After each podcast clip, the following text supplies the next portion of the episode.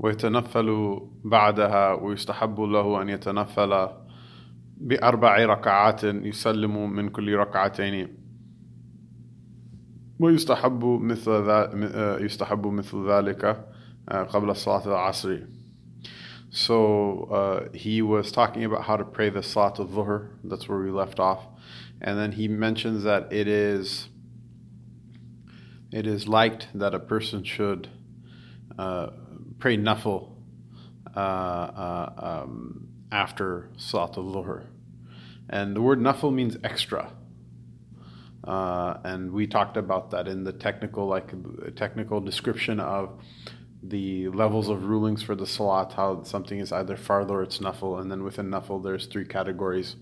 The uh, fard, uh, there, sorry, the um, sunnah mu'akkada, the emphasized sunnah like Eid, Eidain, and uh, witr, or the uh, uh, uh the raghiba, like the two rak'ahs uh, before salat al-subh, or the normal nawafil, uh, of which there are many types and gradations within that.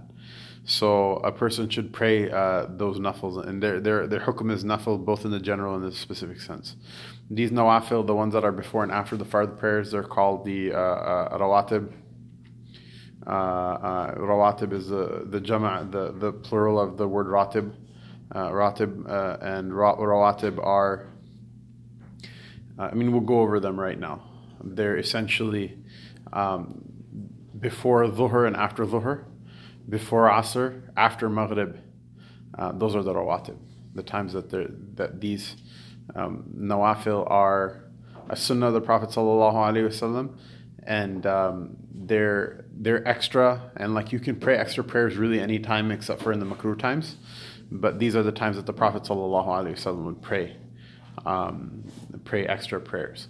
And unlike in the Hanafi madhab that has a very uh, uh, dis- like precise description, and perhaps even the Shafi'i madhab of like how many rak'ahs a person should pray uh, at those times. In the Maliki school, in general, even though he brings a prescription right now of praying four rak'ahs after after dhuhr, the sunnah, the hukum is that the, the, the sunnah is to pray nawafil before dhuhr, after dhuhr, before asr, and after maghrib. And the specific number is not fixed. Yeah, the specific number is not fixed. So a person can pray two, they can pray four, uh, they can pray more than that. Um, and uh, uh, you know that's the, the sunnah is just to pray rawatib before and after the because the thing is there's so many reports of the prophet sallallahu alaihi wasallam how many did he did he pray and the, the numbers are not fixed uh, for them. And so the approach I think that the Hanafis and the Shafis take, and you should ask them if you want to know their madhab better, but it's what it seems to me is the approach to, that they take is sifting through the different reports of different numbers and uh, um, and like showing preference to one report over the other. Whereas the Maliki interpretation is that like it's indicative of that just a person should pray. If you have more time, you pray more. If you have less time, you pray less. So, uh, uh, and Allah, Allah Ta'ala knows best. At any rate, uh, so that person, he, Ibn Abi Zayd, because he's muhaddith, he seems to prefer a particular number uh, for rak'ahs, and it's perhaps that's because of his, uh, in addition to being a faqih, being a, a, a, scholar of hadith, but a person in general should just pray uh, um, rawatib. Now, one thing that can guide your rawatib that you pray uh, uh, before and after Dhuhr, before Asr, after Maghrib, is the hadith of the Prophet ﷺ that whoever sticks to praying 12 rak'ahs, nafil prayer in the day, uh, um, uh, uh, من حافظ على أربع ركعات well we'll get to the 12 in a second من حافظ على أربع ركعات قبل الظهر وأربع بعدها حرمه الله على النار that that person, uh, the person who uh, uh um, uh, means here uh, uh, um, the person who guards the practice of praying of praying four rak'ahs before dhuhr and four rak'ahs after dhuhr. Allah subhanahu wa ta'ala Allah subhanahu wa ta'ala will um, uh, uh, make him haram for the fire. Um, and so uh, that's that. The the the mashhur riwayah with regards to twelve praying 12 uh, uh, rak'at uh, of nafil in the day um, and sticking to that tartib. I don't recall what the exact wording is, but it's also a promise of Jannah for the person who, who, who prays 12 rak'at in the day. So, you know, you're gonna imagine you're gonna pray two before before uh, Fajr, right? And then you know you're gonna pray you're gonna pray any number of them. Like people would fit that those 12 in somehow in the day, you know. So if you're at work and you don't got a lot of time, so it's gonna be hard for you to do it before and after Dhuhr, before Asr. So those those people would fit them in after Maghrib, or they'd fit them in at some other time. Uh, and so, uh, uh, mashallah, mashallah. Wa alaikum assalam, marhaban, marhaban, mashallah, mashallah, Allahu Akbar. So that's that's that's also like a, a word of the Prophet ﷺ that, that he used to keep, that he used to prescribe to his his companions, a regular uh, a regimen of, of dhikr. And so um, this also is something that comes up, uh, um, uh, which is um, the question of how those four rak'ahs are prayed. And in general, as a rule in the Maliki school, with the exception of witr, which has a one rak'ah salat in it, um, all of the nawafil, everything other than the fard, um, they're all prayed in sets of two. They're all prayed in sets of two.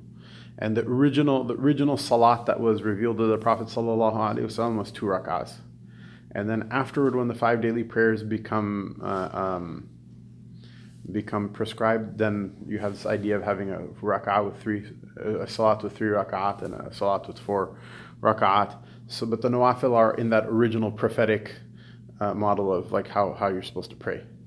Um, and so someone asked Malik rahimahullah ta'ala like إن رجلا قال يا رسول الله كيف كيف صلاة الليل قال مثنى مثنى ولفظ الموطأ كان ابن عمر رضي الله عنه يقول الصلاة صلاة الليل والنهار مثنى مثنى يسلم من كل ركعتين قال مالك وهو الأمر عندنا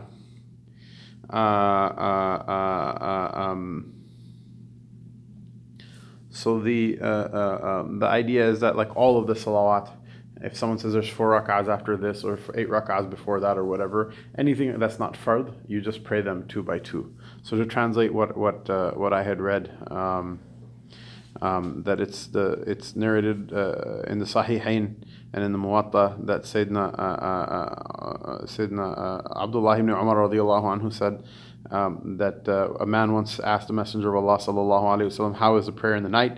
And he said, two rak'ahs by two rak'ahs, uh, two two at a time." Um, and uh, uh, uh the uh, the wording that that's narrated in the Muwatta of Imam Malik. In the Muwatta, by the way, you know, the Muwatta was written like more than 100 years before Bukhari. Um, Bukhari's shortest chain of narration, and the reason he has such a short narr- chain of narration is because he's like the like top carnivore. He's like the Tyrannosaurus Rex of like the Hadith world, right? No, I mean seriously, right?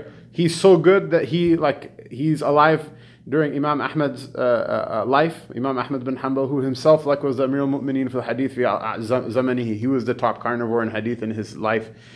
And he doesn't need to narrate anything from Imam Ahmad because he has a higher chain of narration. Basically, he hustles his way around and gets to the people who are in Imam Ahmad's sheikhs uh, level and catches them before they pass. So he doesn't even need to narrate, narrate one hadith from him. And the Musnad of Imam Ahmad is huge. It's like a, it's it's like bigger than the rest of Sahih Sitta put together. All of those hadiths, he has a higher he has a higher chain of narration from it for it. The the the, the, the shortest chain of narration that that uh, uh, um, uh, Imam Bukhari has is the Thulathiyat. Uh, these are basically those hadiths that are narrated that he caught someone before they passed away, who caught someone before they passed away, who caught someone before they passed away, who caught the Prophet sallallahu And so it's an abnormal for his age. Most of his hadiths are not. They have four four narrators or more, uh, but like the uh, uh, um, you know he has a couple of thulathiyat and they're, they're like the like the like that's the good stuff, the top shelf premium organic like top shelf stuff in Bukhari, right? There are separate books written about the thulathiyat of Bukhari that they just separate them out and then talk about them. Uh, uh, um, so um, uh, that's that's that's Sahih Bukhari. The Muwatta of Imam Ahmad, right? Or the Muwatta of Imam Malik, right? Um, his most of his most of his hadith have two uh, uh, links between him and the Prophet sallallahu if not all of them. So his like silsila silsila dhahab, the, the the golden chain that he narrates is he narrates from Nafi' who narrates from Abdullah bin Umar radiallahu anhuma. And because he lives in an awkward age, basically, if he was like three years older, four years older, he would have caught like one of the Sahaba anhum, but or you know less than ten years or so, he would have caught one of the Sahaba. Like Sayyidina Imam Abu Hanifa uh, uh, rahimahullah ta'ala, he is like 10, 15 years older than, than Malik. He catches uh, Imam Ahmed. Uh, so he catches not Imam Ahmed, he catches Anas bin Malik radiallahu and he catches a, a, a, like the like kind of last of the Sahaba who are still alive.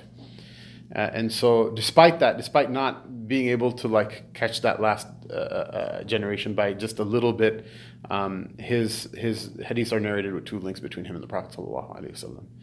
And one of the reasons people say that the Bukhari is asah al-kutub is because Bukhari is all hadiths of the Prophet sallallahu whereas the Muwatta Imam Malik has some fiqh opinions in it and some uh, um, uh, fat, fatwas of the companions and the, the tabi'een in it as well.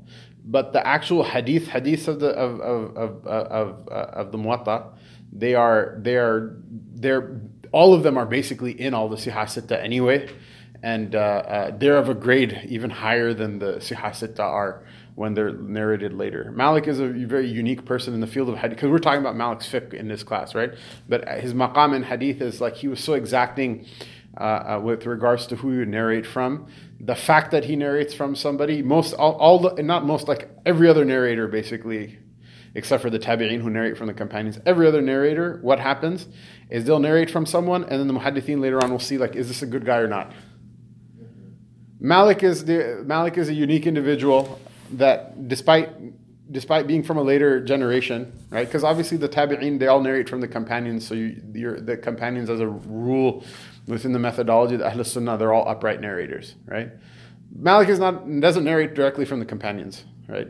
But Malik is such that when he narrates from somebody, every uh, other muhaddith when they narrate from someone, they look and see is the person they're narrating from good or not. Malik is the one that he narrates from them, so this is a sign that that person is good. Um, he was very, he was, I mean, like he, he was so exacting that like, I think people would like find it like politically incorrect almost. Because like he would be like he would just dismiss people. He would say like this person is like but he's a pious person. He doesn't lie. He doesn't he cry, prays all night and reads the tahajjud and so this is this guy just makes zikr all day. He doesn't like know anything about the real world. He's such a pious person. He never lied in his life. So it doesn't occur to him that like anyone else could have lied. So i'm not going to narrate his hadiths from him. You know like which is not the normal way that the muhaddithin would would uh, evaluate these things right the guy's like so so pious. There's people like that in every masjid. They're so pious. He told them like I have, you know, I have six. I'm holding up six fingers. They'd be like, Subhanallah. My brother would never lie, and it must be like a, some weakness in me. Like you know, he, he's like, uh, we're not going to narrate from those people. He wouldn't narrate from Iraqis. Any Iraqis in the house? No, no mashallah. So any Iraqis listening at home, uh, he wouldn't narrate from Iraqis. Why? Because Iraq like was very like the anti-Medina. Like Medina, everyone is like. Uh, on the program in Medina, you know, whereas in Iraq, they're all kind of weird groups and someone's talking bad about these companions and those companions and someone is crypto, this and that, and uh, showing Islam and hiding weird other beliefs and stuff. He's like, yeah, you know what? I'm not even going to deal with it. I'm not to, I'm not to narrate from, uh, from the Iraqis. And he actually did this until, uh, I believe is Ayub Sikhtiyani. He's one of the, one of the Iraqi muhaddithin. And he, uh, he saw him in Hajj. Malik never left Medina except for, for Hajj was the only time he would ever leave. If he was going to see like a guest off or whatever, he would take them to the edge, edge of the city and then he would go back out of fear that he would die outside of Medina. Uh, and so he made Hajj like, uh, uh, you know, it's interesting. My Sheikh, Allah Ta'ala preserve him and give him long life. He's um, he's one of the the the, the highest, uh, uh, both in sanad and in understanding of the muhaddithin in the Indian subcontinent he, he mentioned this. He asked me this question. He said, "Did Malik ever leave Medina?" I said, "I never re- read or heard a story of him leaving Medina, and I wouldn't think he would." And he goes, "Well, if he did, why would he leave?" I said, "I don't know. Maybe like because Hajj is fard." Uh, he's like, he's like good thinking. He says that's the only time Malik ever left. He said, "Do you know how many times Malik made Hajj?" And I was like, I was like, I have no idea. And so he had kind of a ginger smile on his face. He's like, see, that's what it means to be alim, is to think about these questions and then like look it up in the books. He said, I found evidence for like, he said like 11 different hajjs or 13 different hajjs that he went on. You know, those were the real ulama. I don't even remember. He did the research. I don't even remember what he, what he said like precisely, but it was something like that. It was something close to a dozen uh, uh, uh times he went on hajj. And uh, uh, this was corroborated uh, by other ulama who I asked this question of. And um, so at any rate, yeah. So he uh, uh, uh, um, he saw Ayub Sukhtiyani in Hajj one time, and he saw him weeping in front of the Kaaba, like just in his Toba and his du'as and things like that. He just like saw him. He just making tawaf and he's like saw like you know he saw him, and then like his heart melted. He's like, I know he's an Iraqi and I just I don't want to narrate from him, but like, th- there's no way this guy's a liar. And so like so he'll like grudgingly like let, let a, couple in people in right now. So nowadays people would be like he's racist to hashtag boycott malik. But like the point of mentioning all of this is what he was really exacting. Like he would dismiss people for like for whatever reason, and he would only go to the, the people who, were, he was 100% sure of because he considered the hadith he narrated to be an amana uh, uh, because he knew people would follow him afterward. Whereas other muhaddithin are like, you know, who am I? I'm nobody. I'm just going to say I heard this from this person, heard that from that person. The other people can then evaluate the chain of narration afterward. Um, the older muhaddithin from the tabi'in and taba tabi'in, like Imam Hanifa and things like that, they generally followed this Malik's uh, uh um, methodology of being really exacting. The muhaddithin that came later, um, they, they followed the latter methodology, which is just narrate everything and say who you heard it from, so that the, the record is preserved, and then the later generations can scrutinize which uh, hadith they want and which one they don't. The reason for mentioning all of that in the uh, of the hadith uh, of the fiqh dars is what? Is when Malik narrates something, it's like money in the bank. So don't think that like oh it's just narrated in the Muwatta, it's not in the Sahih Bukhari or whatever. Bukhari, like all the hadith of, of, of the Muwatta are in Bukhari. Uh, they're all in Bukhari and Muslim and the Sahih all of the Sihah they have a preferred narrator that they narrate uh, uh, um, that they narrate the hadith of the Muwatta from. You know, um, Muslim is like Yahya bin Yahya uh, uh, uh Tamimi and like um, what is it like Tirmidhi and this, is like bunch of the Sunan narrate from Muhammad bin Maslam al Qanabi. Qanabi is an interesting guy too. Uh, Qanabi was like a gangster.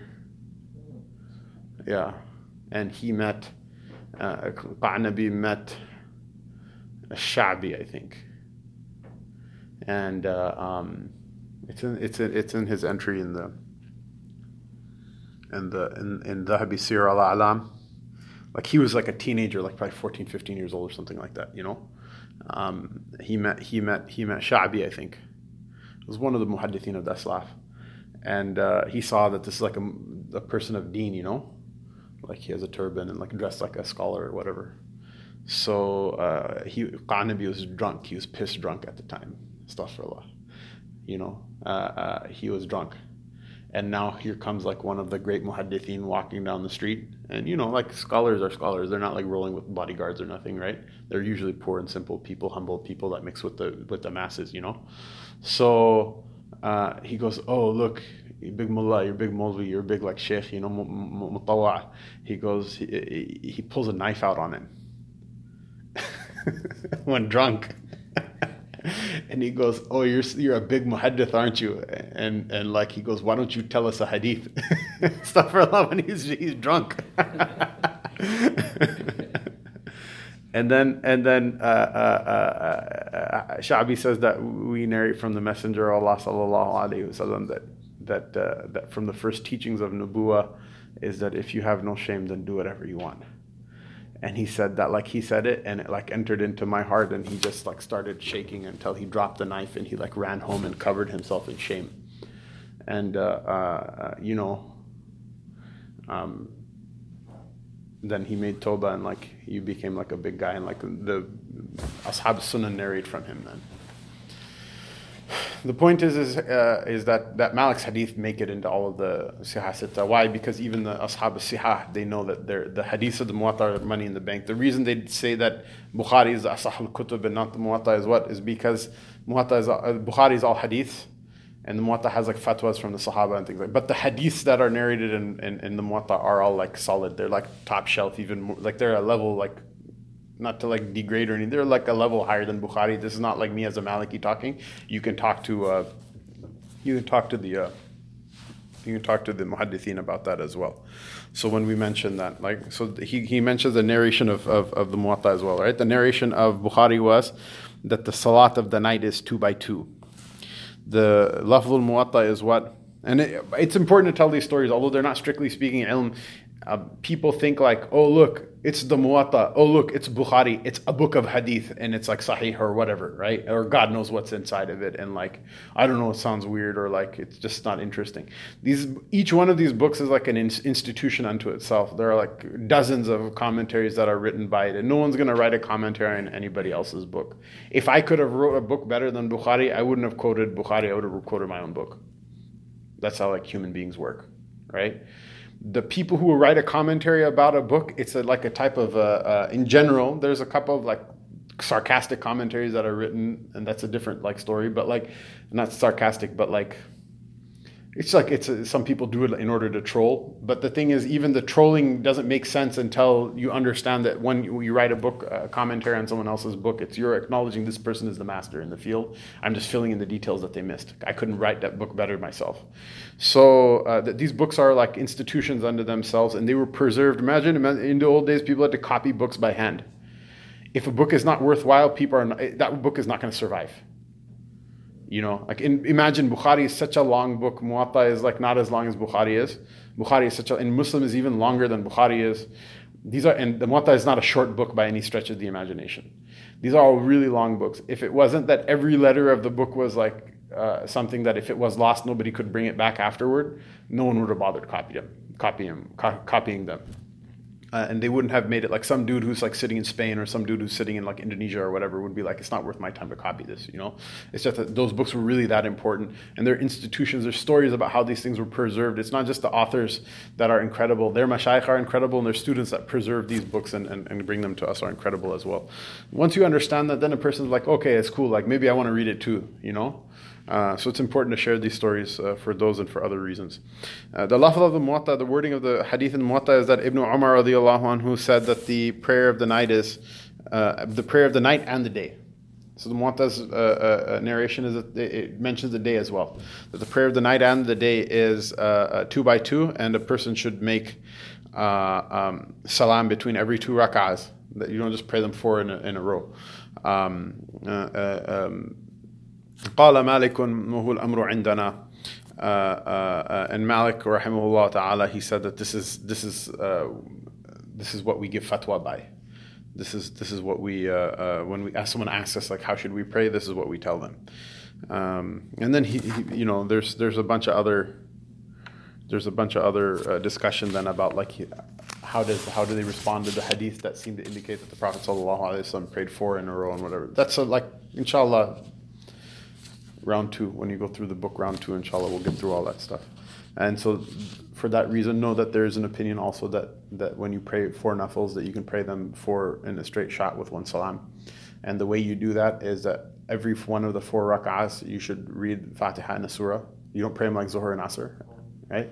Every one of the every one of the uh, four rak'ahs, you pray Fatiha, you read Fatiha and a surah, and that you uh, read the whole tashahhud as if you're going to say salam. The, not just the tashahhud, but the salat and salam and the Prophet and du'as and things like that, as if you're going to salam out. And then you just get up and pray. The, the, the, only difference is that did you do one salam or two?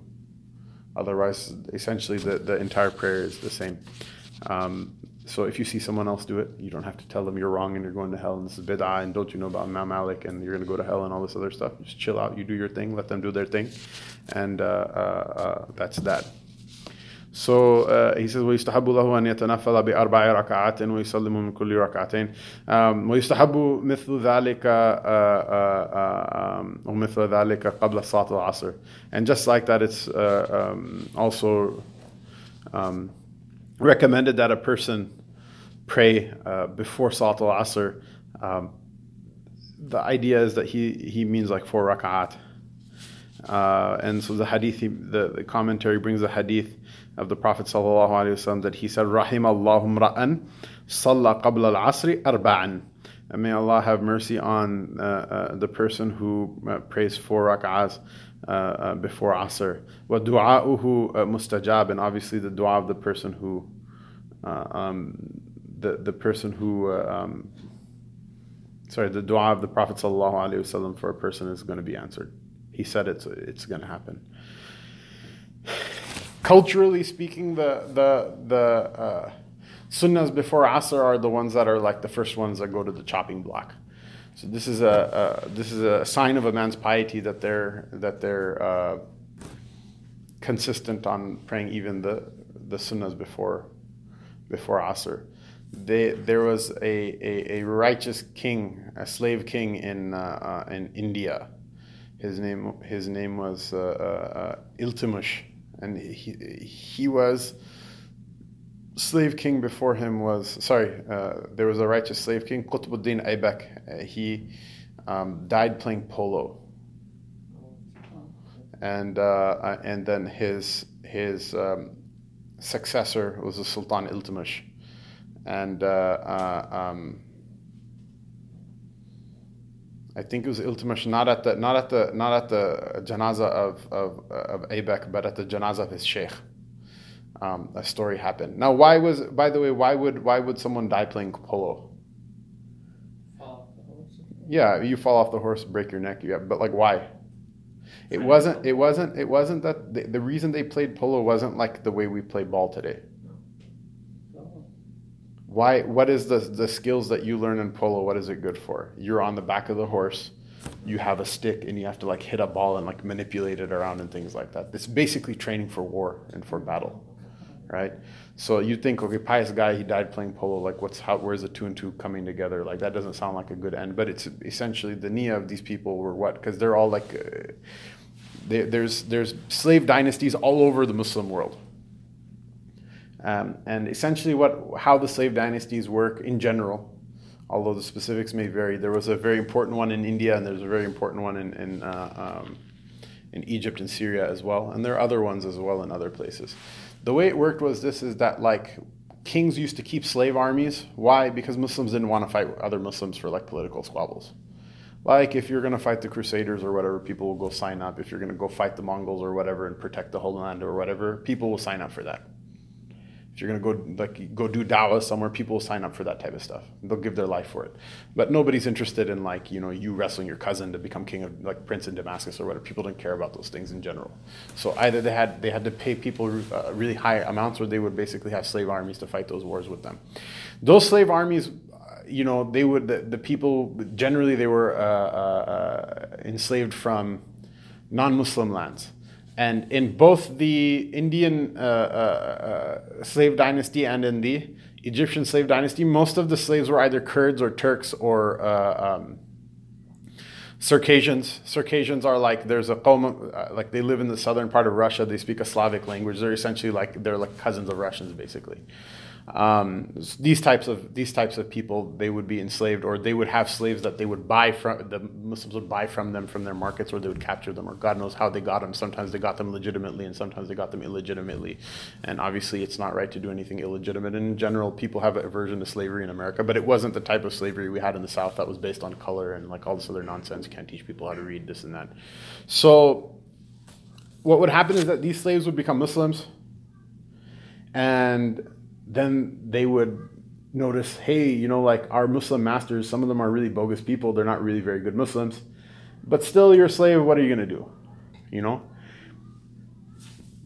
Basically, what happens is like when stuff gets to a point where it looks like like the kuffar are going to overrun the kingdom, then they'll be like, what can we do? Like we're going to get o- overrun by idol worshippers. They'll just depose the king and they'll take the reins of the state and they'll they'll run it um, on a military, like basically like like a medieval type military dictatorship, which is efficient. It's very efficient, and because they're much more pious people, they're not born into aristocracy. They're not born into money and like pleasure and wasting money on stupid things, you know, like on luxury types of things. Generally, they're very good rulers, and uh, they like in Egypt, they will demolish the uh, the the the like whatever uh, patrician Arab aristocracy. They'll tell the people of all the high lineages and tribes, we could give less of a damn about you, and the new like the new like enfranchised class uh, becomes ulama because they're more concerned with deen than they are concerned with like whatever like the the, the lineages of the Arabs or whatever. Um, and so uh, um, the story that I wanted to tell was the the uh, Sultan Il- Iltutmish. His sheikh died. His sheikh was one of the great mashayikh of the, the era, and uh, he he made a wasiya when he died that my janaza should be prayed by someone who never saw the aura of a of a uh, of a non-mahram woman and that never missed a, a, a, a salat in congregation since he was uh, uh, baligh, since he was uh, uh, hit the age of puberty, and never missed the, the, the sunnahs of Asr.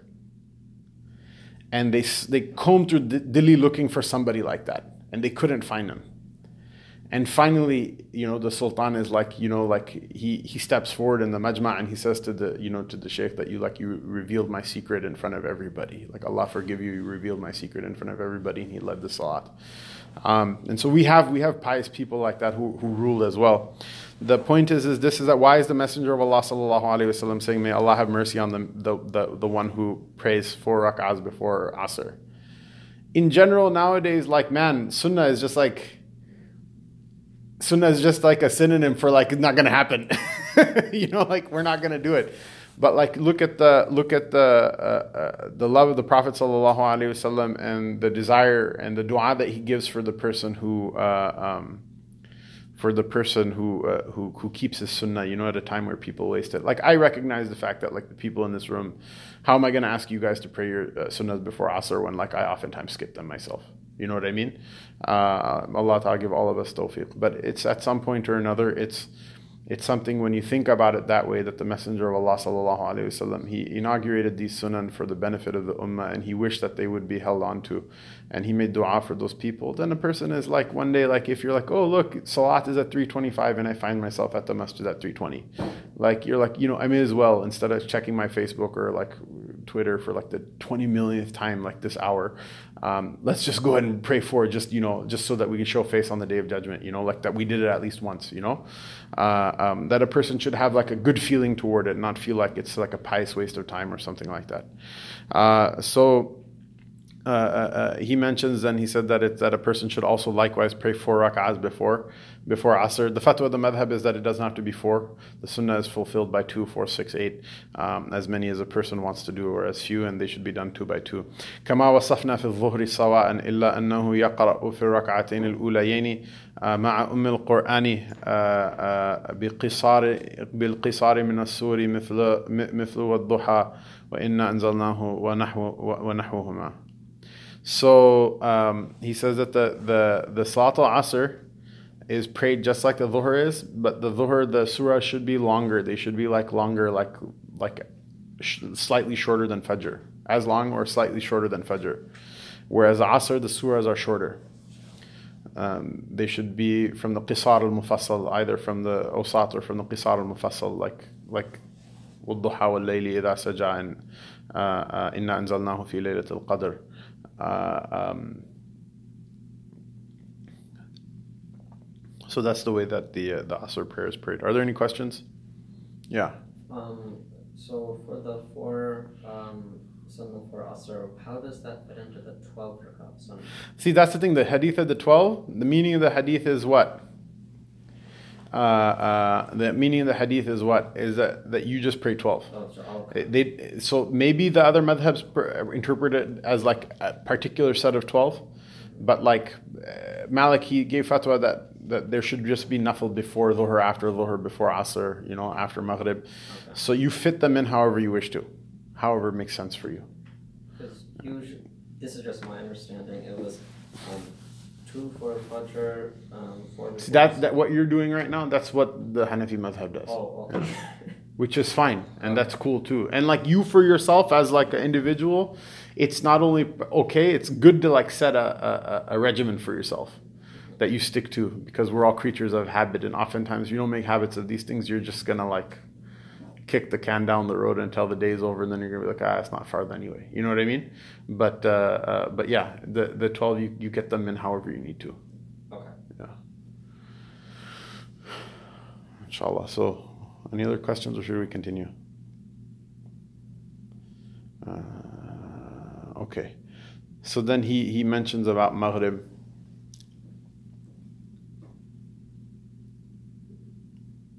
وأما المغرب فيجهر بالقراءة في الركعتين الأوليين آه، آه، آه، الأوليين منها ويقرأ في كل ركعة منهما بأم القرآن وسورة من السور القصار وفي الثانية بأم القرآن فقط. وفي الثالثة this is a typo.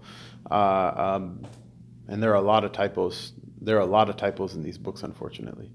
um, بأم القرآن فقط ويتشهد ويسلم uh, uh, uh, so the Maghrib is prayed like uh, uh, uh, like the the Asr is with the difference that there's three rak'ahs instead of four you you read the Fatiha and the uh, uh, uh, the another surah, a short surah, in the um, in the first two rak'ahs and the Fatiha quietly only in the third and then a person makes tashahud uh, a second time in the third rak'ah, and then they say salam.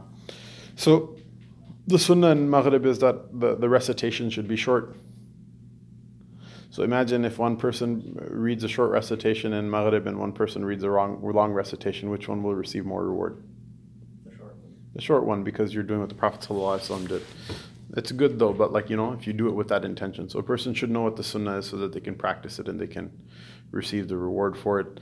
Um, uh, the reason the reason that Maghrib is short was mentioned earlier uh, in a dars that I gave several months ago, which is that the, the time of Maghrib is uh, uh, like it's it's all diminishing, it's all immediate. So unless you're actually traveling or you have some sort of like medical excuse or whatever, when Maghrib comes in, you should pray right away uh, it's excused enough time to make wudu and like prepare, you know, yourself. But like basically, it's the time of maghrib is it's a very short time, and a person should pray uh, uh, within that time. And if they delay beyond it, it's it's uh, like they missed the prime time for it. Um, so uh, the Maghrib prayer is, a, is a, the, the, summary is that the Maghrib prayer is a short prayer.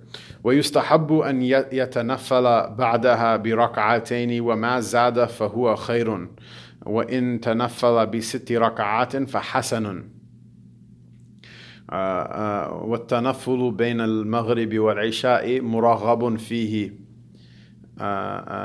واما غير ذلك من شانها فكما تقدم ذكره في غيرها so he mentions this he mentions that that uh, there are two uh, uh, rak'ahs um, there are two rak'ahs that a person should pray after Maghrib. So that means that a person should pray at least two rak'ahs after Maghrib. Uh, there is a, a, a qawl, there is an, an opinion, uh, uh, uh, there is an opinion that uh, um, that those two rak'ahs are also uh, in the same status of a raghiba, like the two rak'ahs before Fajr, although the fatwa is not on this opinion. Um, uh, the Prophet ﷺ almost never missed these two rak'ahs, if ever, uh, after after Maghrib. There's a hadith of the Prophet ﷺ narrated by Abdul Razak in his Jami'. Uh, he said, "Man ba'd al-maghrib rak'atayn qabla an yatakallama katabata fil illi kutibata fil illiyin." He said that whoever prays two rak'ahs after Maghrib, those two rak'ahs will be recorded in the highest part of Jannatul Firdaus. Uh, um, and uh, uh, the Sheikh, uh, sorry, Razin, he narrates in his Jami'. And Razin is a famous, famous muhaddith. Um, his book is only in manuscript, it's not been published yet. Uh, and it's actually referenced by a number of other muhaddithin in published books. The only reason I know about it is because it's referenced in other books. Otherwise, Razin is still in manuscript, uh, in manuscript form.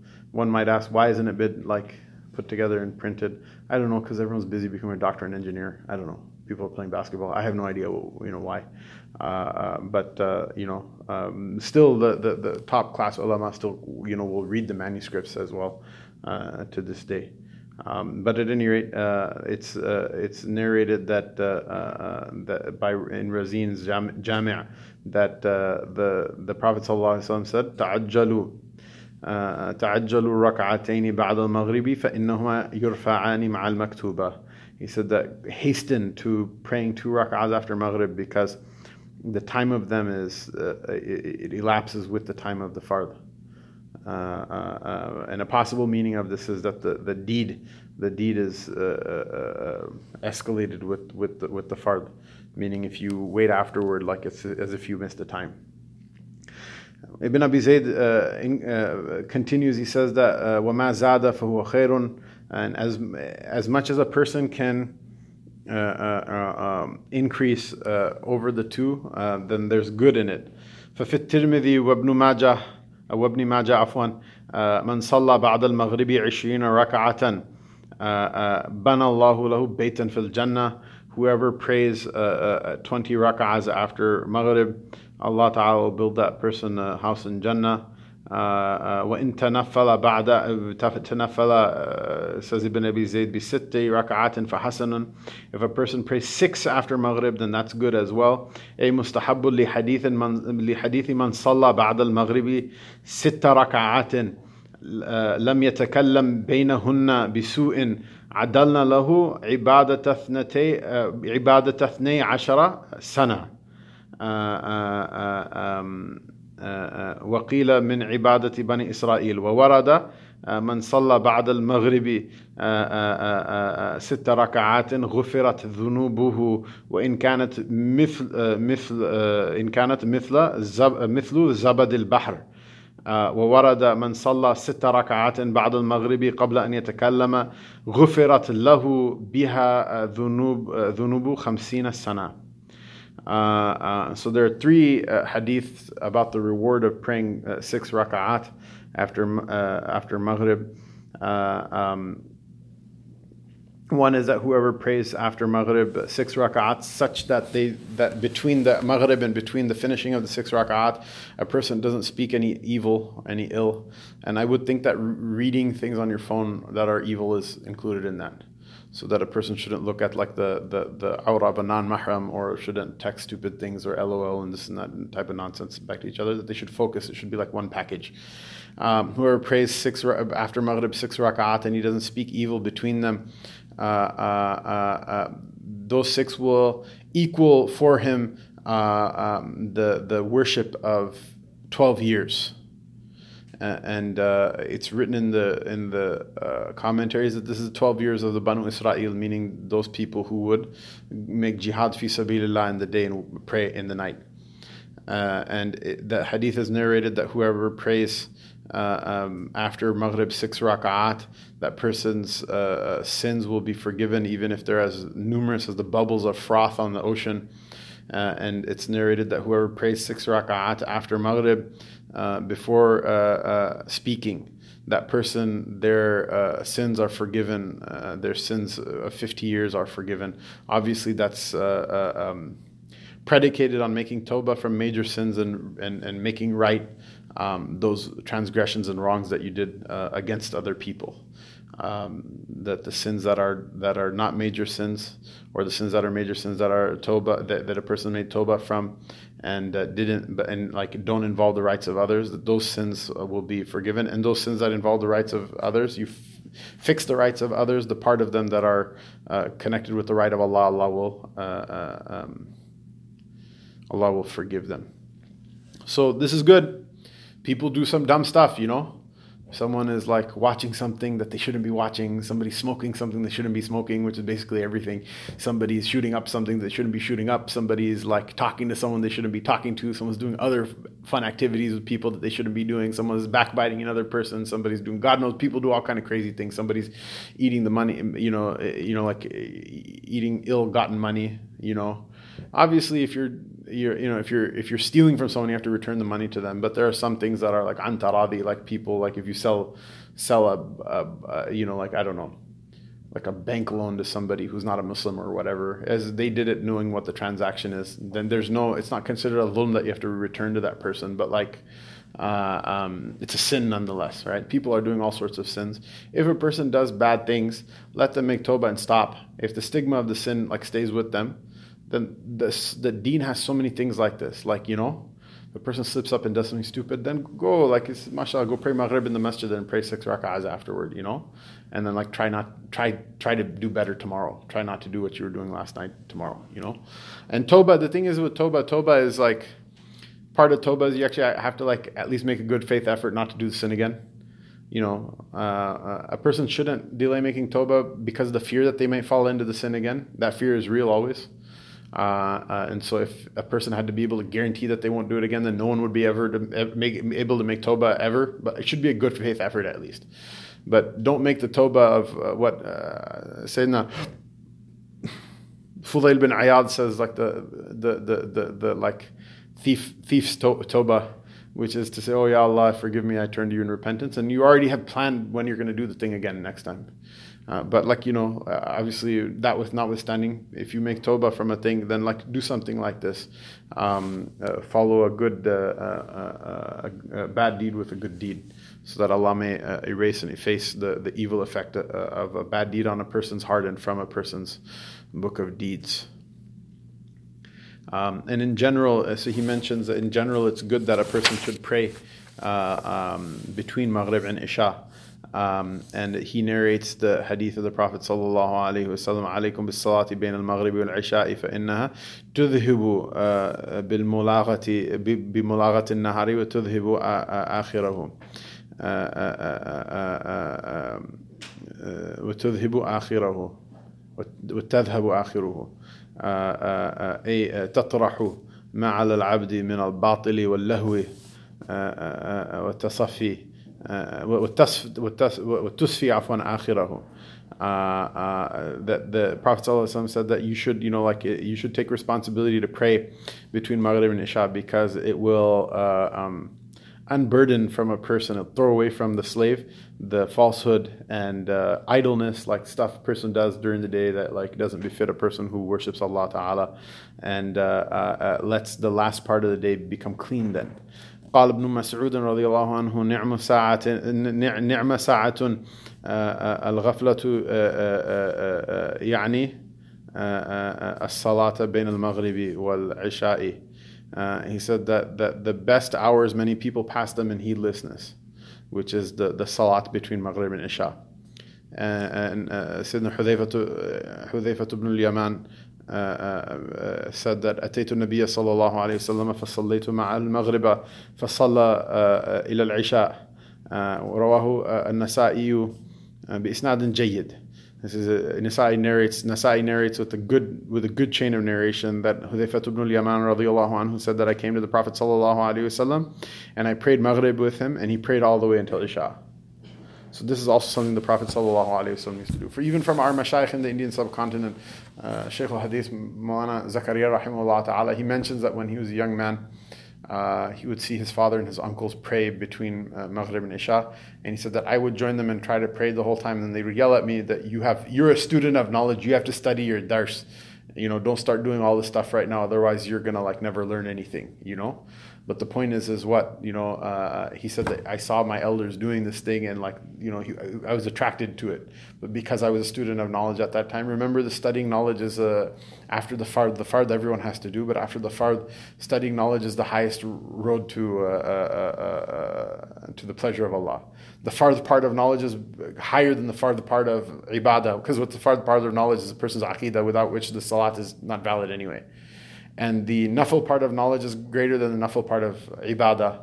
Uh, um, uh, but like you know, there's a time at which a person has like learned as much dars as they're going to learn in the day, and then they should fansab. When you're when you're done with one way of pursuing the pleasure of Allah, then you take rest in in, in another, in another. So, uh, but this is the this when everything's said and done, when you learned what you need to learn and all that other stuff. This is the sunnah of the Prophet ﷺ, that between Maghrib and Isha, this is a, a time for uh, this is a time for um, for worship. Uh, I think that's inshallah that's that's good for today. Wa sallallahu ta'ala ala rasulihi sayyidina Muhammad wa ala alihi wa sahbihi ajma'in.